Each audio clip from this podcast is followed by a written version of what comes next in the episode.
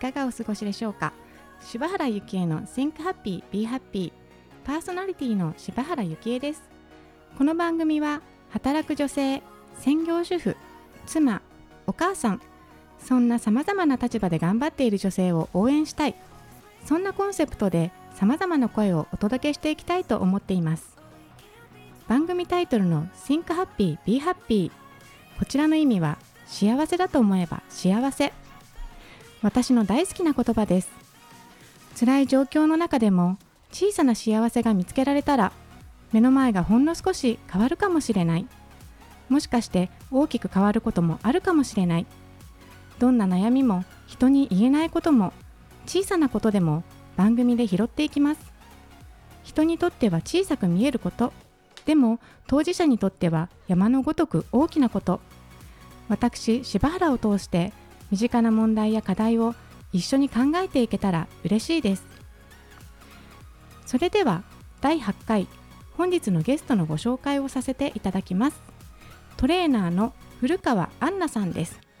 アンナさんよろしくお願いします。よろしくお願いします。はい。アンナさんとはですね私が、えー、お世話になっている女性経営者の方の双子の妹さんで、はい、はい、私があのサロンの経営どうしていったらいいかなっていう相談をしてやった時にあの私の妹インフルエンサーだけど紹介しましょうかっていうことで紹介していただいたのがきっかけで今日こうしてお越しいただきました。ありがとうございます、はい、こちらこそありがとうございます。はい。ではアンナさん簡単に自己紹介をしていただけますでしょうか？はい。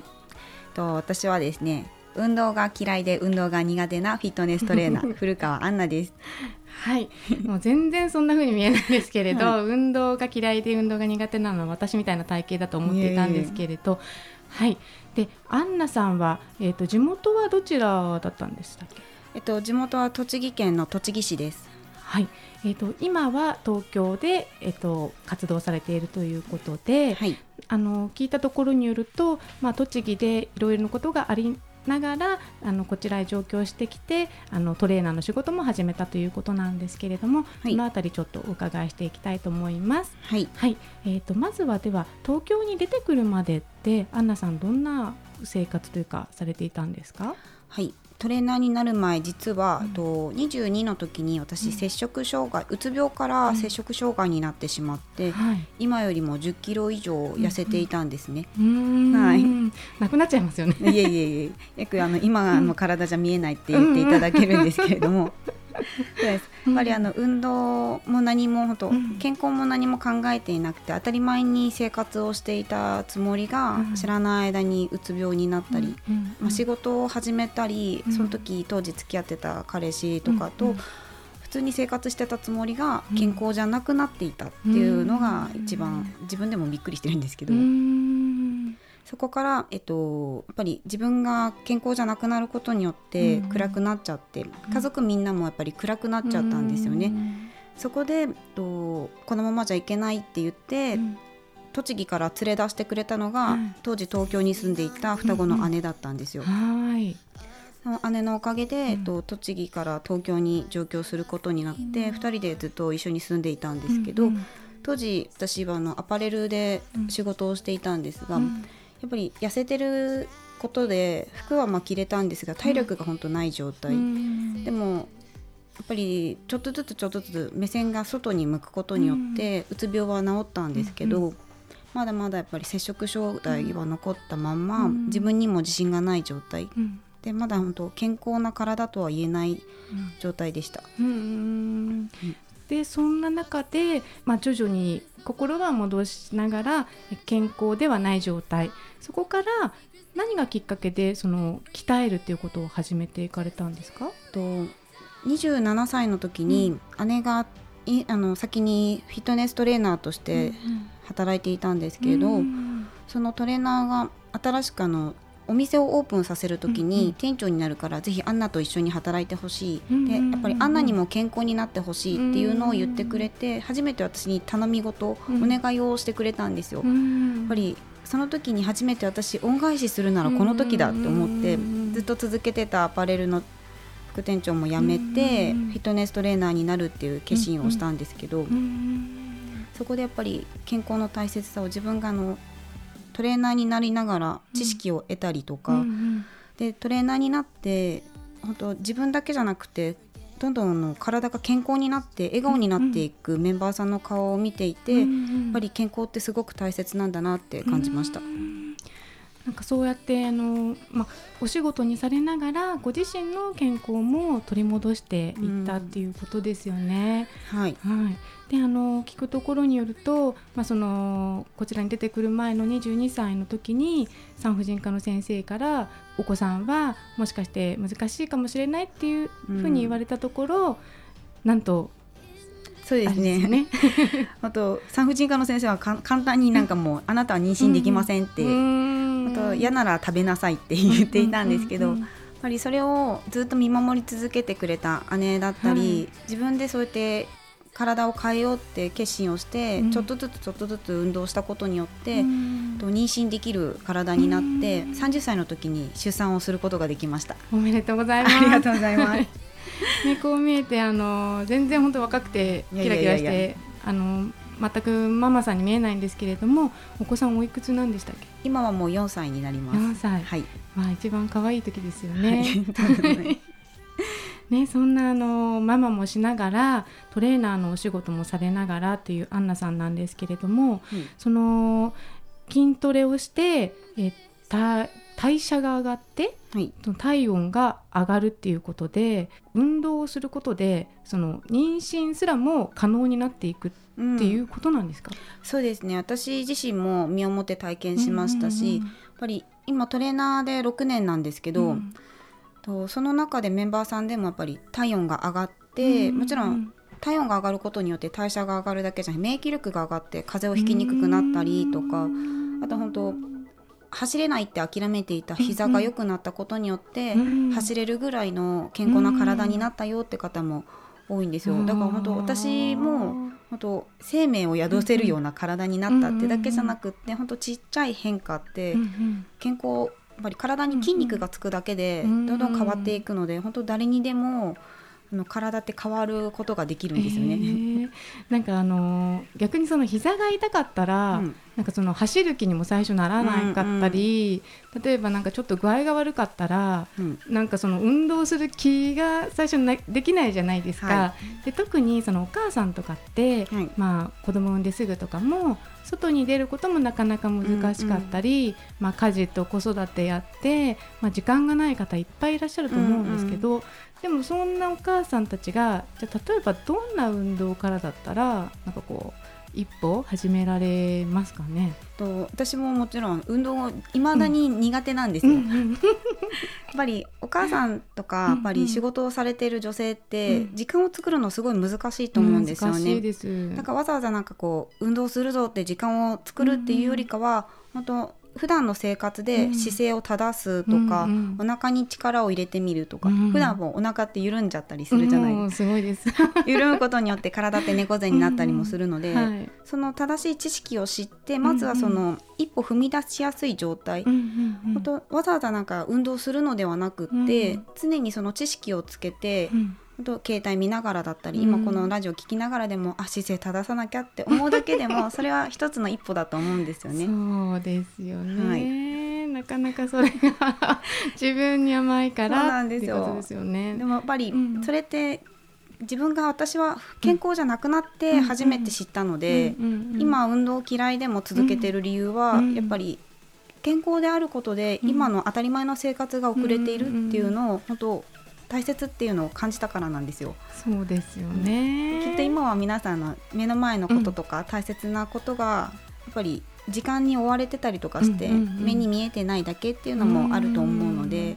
ぜひ体のこと見直してほしいなと思ってます。よね。そうなんかその続けるコツとかってあるんですか？その、うん、先ほどおっしゃってたまあそのテレビ見ながらでも姿勢をとか言ってもなかなかできなかったりするじゃないですか。うんうんうん例えば壁になんか貼っとくとかとか ですか、ね、あでもそれも一つの手だと思います。やっぱりなんかこう目に自分が何か行動しやすいように目にしとくとか、うんうん、あとは最初になんかこう決めておくと一番いいと思うんですよ、うんうん、なんか大きく一日必ず何かするとかじゃなくって、うん。歯磨きしてる時はなんかこう姿勢を正すとか鏡を見た時は必ず目をなんかこう姿勢を正してお腹に力を入れてみるっていうだけでも一つ毎日続けられる何か一つだけ決めておくとそれが習慣になると思うんですよ。習慣ですよね、はい、習慣大事ですよね。そうですね。はい。で習慣といえばやっぱり食生活とかもあると思うんですけども、はい、お食事はアンナさん気にされたりとかしてるんですか？はい。今はやっぱり子供もいるので、うんうん、食事の栄養素なんかは気をつけて食べています。うんどんなことに気をつけてらっしゃるんですか？とやっぱり昔は何も考えずに食べてたことによって、健康じゃない生活につながる食事になっていたんで、やっぱり必ず三大栄養素である炭水化物だったり、脂質タンパク質を取るっていう本当当たり前のことなんですけど、それをやったりとか、やっぱり何か食事を制限するっていうよりかは正しい知識を身につけて、それが継続しやすいように自分の食事に取り入れられるようにしています。うん。なんか先ほどおっしゃってた炭水化物と、まあ、その脂質で、うん、まあ、三大栄栄養素っておっしゃってましたけど、はい、なんか割とそれをなんか抜くと、うんうん、なんか手っ取り早いのかなとかそうです、ね、思ったりするんですけど。もちろんあの糖質ダイエットとか、はい、炭水化物抜きってすごく今流行ってもいますし、うんうん、あの短期間で痩せるっていうのにはすごく特化してると思うんですよ。はい、でそれを抜くことによって体の中の糖分がないからやっぱり溜まっている糖分からしっかり燃焼するので、やっぱりと体は目に見えて減りやすいですが、うん、やっぱりまたその生活を戻した時にリバウンドしやすい状態になってしまうんですね。とやっぱり脂質なんかも油は体はすごい必要な栄養素でもあるので、野菜ばっかり取っていたら、もちろんミネラルビタミンは取れるんですけど、そういった水分とかって外に蒸発しやすいので、それを体の中に留めるためには油って絶対必要なんです。体って本当3兆億以上の細胞で作られてるんですけど、その細胞の膜にも油が作られているので、それがない限りはどんどん水分が蒸発した状態っていうのでやっぱり栄養素としては先に本当タンパク質脂質、でそして糖質は必ず取っていただきたいなって思ってます。えー、糖質もですか？糖質はあの炭水化物のことが糖質なんですよ。が糖質なんですね。あじゃあもうお菓子とかそういったと あのなるべく取らない方がいいそうですね、ね、それはもちろんあの栄養はしっかり食事でとって、はい、であのおやつ食べるっていうのもやっぱり 栄養素が足りていなかったりするとうん、体の中の栄養素が足りないから何かを食べたいって思うんですよね。でもちろんあのその糖質を制限するっていうかあの調節管理をすることによって、うん、夜糖質を抑えることで次の日の朝あまり食べなくて済むっていう効果もあるんですよ。だからもちろん炭水化物を適量取るのは大切です、取らなすぎると次の日の朝、食べたいって思って、それをさらに必要として食べ,、食べたりとか、もしくはもういらないと思って食べないっていうのも出てくるんですけど、朝は食べない方がいいんですか？いや私は私の場合はですけど、食べた方がいいなって思ってます。もちろんあの、頭に栄養に必要な糖質は炭水化物でしか取れないので、ああそうなんだ、あのフルーツとかもダメ？あフルーツでももちろん大丈夫です。ただフルーツの場合果糖になるので、うん、果糖はあの吸収があのどちらかというと頭とかに行くよりかは血液の方に回るので、うん、あまりあのそうですね、うん、まあ、人によってですけれども、うんうん、私はそのフルーツだけで取るっていうのはあんまりおすすめはしないです。まあでも、ね、それがあの続きやすいものであれば、うんうん、そこはそれで問題はないと思うんですけど。すごく勉強になります。全くなんか私 どうだろう 反対方向に進んでたような気がしますけれども、後半も引き続きアンナさんにお話を伺っていきたいと思います。はい。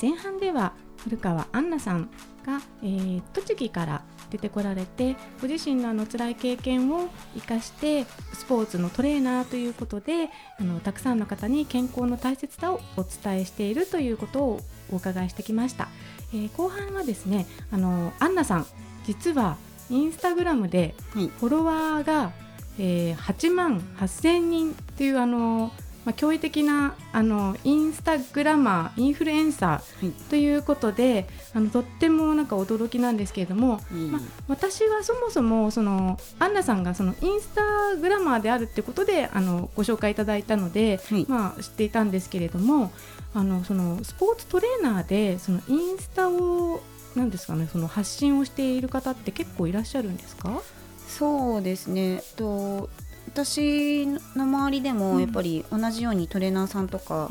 で健康についての発信をされてる方はたくさんいらっしゃると思います。その中でもそのアンナさんが聞くところによりますと、うん、えー、インスタ始めて2週間でフォロワー数1万人、はい、で1年間でもう5万人っていうあのちょっと信じられない数なんですけれども、うん、これはそのアンナさんご自身はなぜだと思いますか？えっ、と本当私の場合もともと仕事で使おうと思ったわけじゃなくって、うん、本当友達がたった一言、私にダイエットしたいんだよねって本気でダイエットしたい。って言って、あのお願い事から始まるんですよ、はい、でそのやっぱり私の人生の中で頼まれ事は試され事、この言葉がすごい好きで。やっぱりもちろんお姉ちゃんがやっぱり私に頼み事をしたことによってトレーナーとして人生が変わりましたし、その子のおかげで今こうやってインスタグラマーとして人生が変わってるんですけど、その子がやっぱりダイエットしたいっていうのを頼まれ頼んでくれたことによって、私がこの子のために何ができるかなっていうのをいろいろ考えた結果、私の通ってるジムには行けないし、じゃあ何で教えようかなって思った時に使ったのがインスタグラムだったんです。でそのお友達の方のために発信していったそのインスタグラムが、まあ、たくさんの方にこう、評価というかその受け認めていただいているわけですけれども、はい、あのその92%が女性ということで、はい、もう本当に多分コアなファンなんだなっていうふうに私は思うんですけれども、うん、でちょっと調べたところによると、うん、企業さんがその影響力があるそのインスタグラマーなりあの、まあ、そういう SNS で発信している影響力のある人をこう認める時のその基準がフォロワーさんが、まあ、1万人超えているぐらいからだっていうふうになんかちょっとお聞きしたんですけれど、はい、アンナさんもやはり今は企業さんからの、まあ、こう依頼とかもあるんですか？そうですね。とインスタグラムからの連絡で、うんうん、と企業さんからの何か PR をしてほしいだったりとか、うん、やっぱりヘルスケア関係のこと歯磨き粉だったり、うん、シャンプーだったりいろいろなものをぱり健康であるために必要なものとして、うん、と依頼を受けてお仕事をいただいています。へじゃあそのトレーナーさんもやりつつ、そのインスタのその PR のお仕事もされつつということで。そうですね。今はどちらの方が多いですか？今はそうですね。今本当フリーでトレーナーになっているので、うん、どちらかというとインスタグラムでので、そう企業さんからのお仕事が多いです。あそうなんですねあのインスタの国内ユーザー数っていうのが、はい、2019年6月現在では3万3000人っていうふうにちょっと調べたんですけど、うん、3万3000人いる中でその本当にインスタグラマーというかインフルエンサーになる方って本当に一握りじゃないですか。そうなんですね、はい、そうなんですよ。ありがたいです。でもそもそもアンナさんは、はい、まあそのまあ芸能活動とかをしてされてたわけではなくてあの、まあね、お子さんのいる、まあ、トレーナーさん一その、まあ、なんですかねその一般の方だったアンナさんですけれども、はい、こういうふうに変わったことによってその周囲ご家族とかお友達とかの反響とかっていうのはどんな感じに変わりました、いやそうですね。本当実際の自分の友達は何も変わらないですね、う。ん、はい。本当に。ただ私がその友達のために始めた運動だったので、うんはい、なんかその数字だけ見るとすごいねって言ってくれるんですけど、私自身本当誰かのその役に立てばいいっていう当たり前のことじゃないですけど、うんうん、教えるだけなので、うんうん、誰かに何か評価をされたくてしてるわけじゃないんですよ。ただ本当価値をつけてくださってるのが、うんうん、本当そういったフォロワーさんだったりっていうだけなので。全然なんかみんなからは何も普通の当たり前のように扱ってもらってます。はい、えーそうなんですね。ただそのインスタもあの私もそうですけども、はい。みんなこう頑張ってあのなんですかねフォロワーさんを増やして、うんうん。まあ、自分を認知してもらって、うん。まあ、商売あのお仕事してる人はあの、うん。そのお仕事につながるような方とつながっていきたいっていうふうに、うんうんあの思って活用してると思うんですけれどもそうですね、はい、そのなんかコツみたいのってあるんですか？やっぱりそういったあの相談も受けることはあるんですよ、はい。仕事に生かしたいっていうのうんうんもあって、フォロワーを増やすのはどうしたらいいのって聞かれるんですけど、うん私からするとそのインスタグラムは一つのツールであって何か伝えたいことをうん。その人のために伝えるっていうものなんですね。だからうん。自分本位で何かを伝えるわけではなくってうん。常にその人が喜んでくれるものうん。相手が何を求めてるかをうん。私は今こうやって感謝でしかい生きてないんですよ、本当今生かせ生かしてもらってるのもその病気になったかことで、うん人生とかあの生きるって大切なことだと思うから、それを誰かに恩返ししたいっていう気持ちでやっているので、うんインスタグラムも集客も誰かが喜んでくれるもの、何かを評価を求めてするのは多分間違ってるって私は感じるので、うん。誰かに喜んでもらえるものを常に考えて提供するっていうのが集客だったり濃いファンを作る秘訣だと思います。うんやっぱり人の心を動かすのはやっぱりこう感情っていうかその、うんやっぱり心と心が響き合った時っていうことですかね。はい、やっぱりもうあれですね打算的な あれはダメですね。そうですね。はい。ね、まあ今となってはもうインフルエンサーとして、うんあのこう大きな影響力を持ったアンナさんなんですけれども、ご出身であるはい。栃木に何か熱い思いがあるってお伺いしたんですけれど、うん。どんな思いがあるんですか？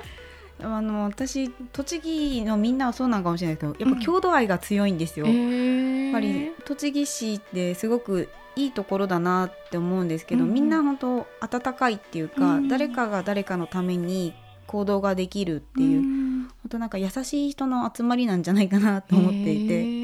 ぱりそういうところにいるとすごうんうん。く自分が戻ってきてよかったなってうんうん。思いますし、うん私がやっぱり生まれ育ったのが栃木なので、うん自分のお父さんお母さんがいる町をうんもっとなんか,、かなんかこう活性化させたいし、もっとたくさんの人に愛される町であってほしいって思うんですよえね。ーうん。私ちょっと栃木って、はい。ちょっとあの申し訳ないんですけど行ったことがないんですけれど栃木のなんか一番いいところっていうあの、まあ、有名な場所でもいいし、はい。なんかえー。でもそうですね、うん。栃木私が住んでる栃木市はうん。蔵の町って言われているところなので、うん。と東京に続く渦間川っていう川があるんですよ。うん。その川はその川の通りが蔵の町の昔ながらの本当、情緒ある雰囲気がそのまま残ってるんですけど、うん。そこに行くとなんかやっぱり思い出の場所でも自分が小さい時小学校の時に遊んでた場所でもありますし、えー最近は本当鯉のぼりが流、うんうん。あのかかってたりするのえで、ー。子供を連れて見に行くと、やっうんぱり自分が小さかった時のところを店に行けるってすごくいいなって、はい。なんかこうやって今生きてることによって、うん。自分の子供にもそういうの見せられるって、うんうん。でやっぱりそれを見せることで、うんうん。お父さんお母さんに笑顔になってもらってるのがすごく嬉しいんですよね。えー、なんかあれですねもう栃木に何かこうアンナさんのそのお仕事でうんなんか栃木に行ってなんかこう花を咲かせたいっていう感じですよあね。もうぜひあの栃木に貢献したいので、はいあの ボランティアでも何でも栃木のためならやります。はい、でも栃木の方、はい ぜひアンナさんにご連絡ください。はい、はい、でアンナさんが、えーとまあ、今こうやって輝いていらっしゃるんですけれども番組のコンセプトとしてその輝く女性を応援したいっていうことで、うん。まあこれからやりたいことがあるんだけども今一歩できていないそんな方にアンナさんから一言アドバイスをいただきたいと思うんですが。うん、そうですね、うん。今ある当たり前のうんうん。健康だったり、はい。当たり前の毎日は本当いつ何が起こるかわからない本当崖っぷちのところで生きてるかもしれないので、そうですよね。でもそれに気づくか気づかないかだけで、うんうん。毎日の生活ってすごく変わって見えると思うんですよ、うんうんうん朝起きて太陽が眩しいとうか、んうん。隣になんかこう大切な人がいるっうんうんてすごくなんかこうありがたいなって思うのでうん。ぱり何かこう自分の当たり前のうん。毎日が当たり前じゃないって気づくことがうんうん。大切、自分の幸せを感じる一歩だと思います。そ。うですね。やっぱりそうですよね。なんかそのアンナさんがそのインフルエンサーインスタグラマーで、うん。たくさんの方がこうファンになるっていうのがアンナさんの言葉一つ一つでなんか本当改めてなんか心に響くというか、はい、改めてなんかそのアンナさんの魅力をなんか今日は知ることができてとっても嬉しかったです。はいアンナさん今日は貴重なお話をありがとうございました。はいじゃあ、アンナさん、せっかくなので、インスタグラムのアカウントを教えていただけますでしょうか？はい、とアットマーク、うん ANNA アンナで数字の97114アンナ97114です。はい、ありがとうございます。本日のゲストはトレーナーの古川アンナさんでした。ありがとうございました。ありがとうございました。あっという間にエンディングの時間となりました。柴原幸恵の Think Happy Be Happy この番組は毎月1日と15日に配信してまいります。ぜひお楽しみに聞いていただけたらと思います。また番組へのご意見ご感想もお待ちしています。info アットマーク言葉リスタ .com 言葉リスタは KOTOBARISTA こちらまでお寄せください。それではまた次回お会いしましょう。柴原幸恵でした。Please don't wait here until your faith is shaken. There's a whole lot of good on your mind and on my mind. And I know that right now I'd like to play the part to rebuild you one more time. And I say, hey, yo, just